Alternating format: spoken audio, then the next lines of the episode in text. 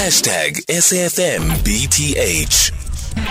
It's 20 minutes after 3 o'clock in conversation next with Toby Shapshak, editor in chief at stuff.co.za. So, the European Union has opened a formal investigation to assess whether Microsoft may have breached the EU competition rules by trying or bundling Teams to its Office 365 and Microsoft 365 packages. The probe comes three years after a complaint by Teams rival Slack. To explain what this means, Toby now joining us on the line. Toby, good afternoon and thank you so much for making time for us. First of all, please help us understand what this complaint is, considering that um, that Teams belongs to Microsoft, isn't it? Yes, yes. Hello, firstly, and, and hello to the listeners. So, so here's the here's the, the thing. Microsoft's been down this road before. They've, we've seen this movie before. They were accused of anti-competitive behavior by in, uh, bundling internet explorer with uh, windows. And there's there's obviously a lot of sensitivity around such so-called anti-competitive behavior. And and and in this instance microsoft has a product called teams which is a which is a um, communication platform. You can have meetings you can do things and uh, the european union wants thinks that it may have breached their, their competition rules by bundling teams into it used to be called office 365 it's now called microsoft 365 and it's their suite of software uh, word mm-hmm. excel you know the, the, outlook the like uh, powerpoint so so this is what the the european commission is interested in in terms of of of how has Microsoft been anti-competitive by bundling this software with their other software? I mean, the short answer is I don't think so. Um, I mean, I, when I when I first heard about this complaint, I thought it might have been the European Commission is investigating Microsoft for making Teams so hard to use. Um, but no, it, it's not that. I don't really know that it is, and there are a lot of people who are very much in the Microsoft world or the Microsoft ecosystem and use Microsoft services. And part of the reason they use them is because they have you know, very strict governance and very strict compliance. I mean, I, I use Microsoft yeah. products long before I use Google and, and, and, and anyone else. I mean, they are, you know, Microsoft does not practice surveillance capitalism, certainly not as far as we know. It makes its money from selling you software with a credit card. It doesn't need a data mine you to sell you to someone else. So, this is very much eh, in the EU's way of dealing with anti-competitive behavior, and there is definitely a, a, a, a, heightened awareness of how U.S. tech firms have behaved, and I think this is more likely uh, the, the the social networks mm-hmm. um, and other companies like Amazon and Apple that have had had issues with their, their app stores and the fact that uh, Amazon runs a, a, marketplace but yet participates in the marketplace. So there's a lot of interest in this, not just in the EU but in the US as well. Um, so it's it's not surprising that it's that it's come up, and I, I mean it's hard to say. Is it competitive? Is mm. it a mm. competitive? Um, you know, is Teams more reliable and more secure than Zoom?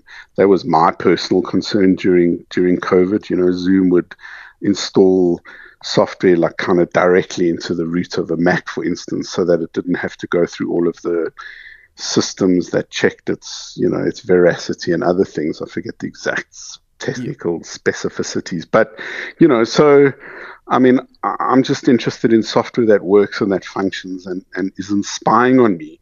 Um, so let's yeah, let's see how this pans out. Okay, so, so so considering the decision to to bundle or tie these products together, how then does it become competition or unfair competition to to Slack?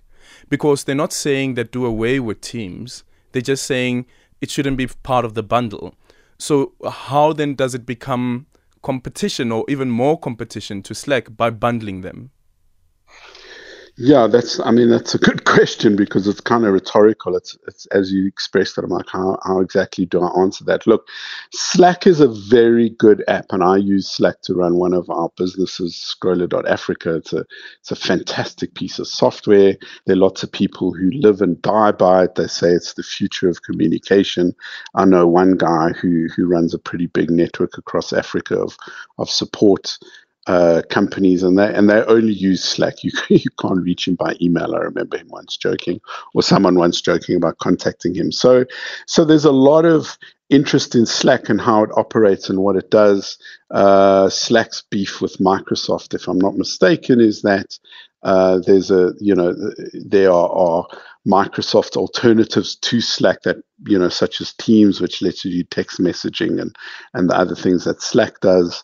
Um, I don't know. You know, it's it's kind of hard to say whether it's it's a legal problem or not. My wife is a lawyer. She works for a big law firm.